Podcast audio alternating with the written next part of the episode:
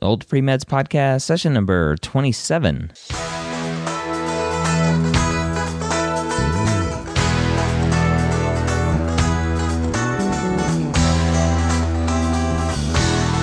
You're a non traditional student entering the medical field on your terms. You may have had some hiccups along the way, or you're changing careers, now ready to change course and go back and serve others as a physician. This podcast is here to help answer your questions and help educate you on your journey to becoming a physician. Welcome back to the Old Premeds podcast, where we take questions directly out of the Old Premeds forum over at oldpremeds.org, a site dedicated to the non traditional pre med and medical student. Though, if you are not a non traditional student, a lot of these questions and answers will still pertain to you. This week's question is a great one, and I want to jump right in. So let's go ahead and say hi to Rich. Rich, welcome back to the Old Premeds podcast. And how are you doing on this extensive day? Extensive. It seems to be going long for me, and it's only lunchtime. it's uh, it's a good day f- so far.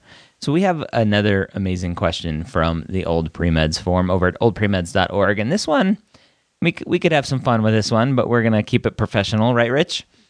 I will try my best. All right. So this student has a question about her non-traditional path, her current career as a massage therapist, how that's going to be viewed by medical schools. Now she's saying she's in training now for more of a clinical massage training, but she's wondering will she, she's asking with massage therapy becoming a more accepted but still alternative modality in the health field um, how is that going to be viewed by medical schools?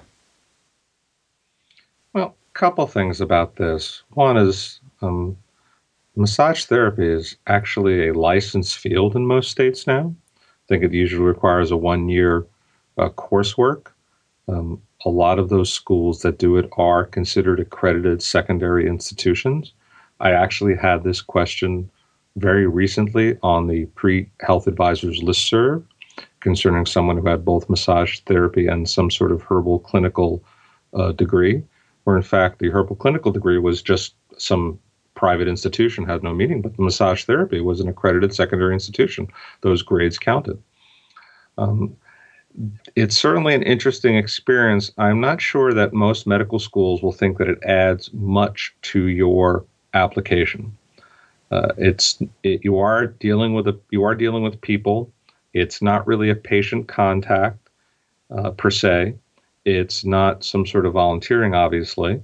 So, but it is a work experience you can list. It, I don't think it adds, but I also don't think it takes away significant amounts. Um, certainly, the other experiences you need to get, and they mentioned doing volunteer volunteering and shadowing, and also observing in a physical therapy environment.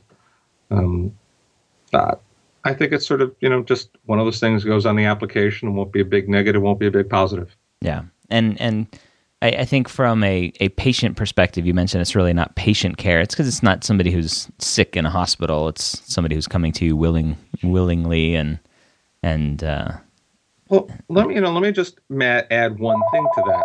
I apologize for that. Um, the everything rings at once here. I apologize. That's all right. Just before the, um, before you start again, just give it some dead air.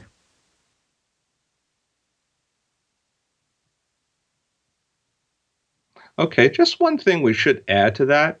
There are physical, or rather massage therapies, who do work in more clinical settings, such as nursing home, in PT practices, in some osteopathic practices, not many, they're more in chiropractic practices, in some hospitals for patients who may be bedridden for a long time that that a massage is good to help relieve strain in the muscles, prevent bed sores, etc. So there are settings where a massage therapist does get some real clinical experience, mm. but that's not typical. Now, if someone were to do that and find positions like that, it may be very useful for a medical school then.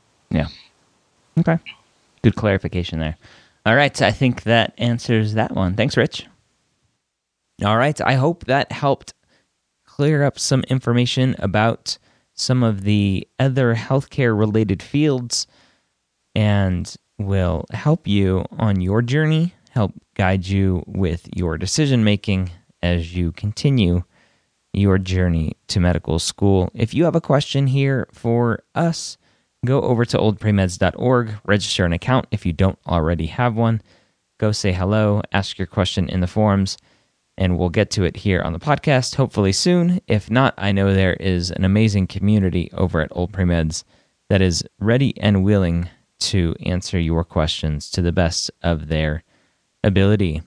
As you continue on your journey, keep your head up, keep motivated, and know that the reward at the end of the tunnel is so worth it. So keep pushing forward, and we'll catch you next week here at the medical school headquarters and the Old Premeds podcast.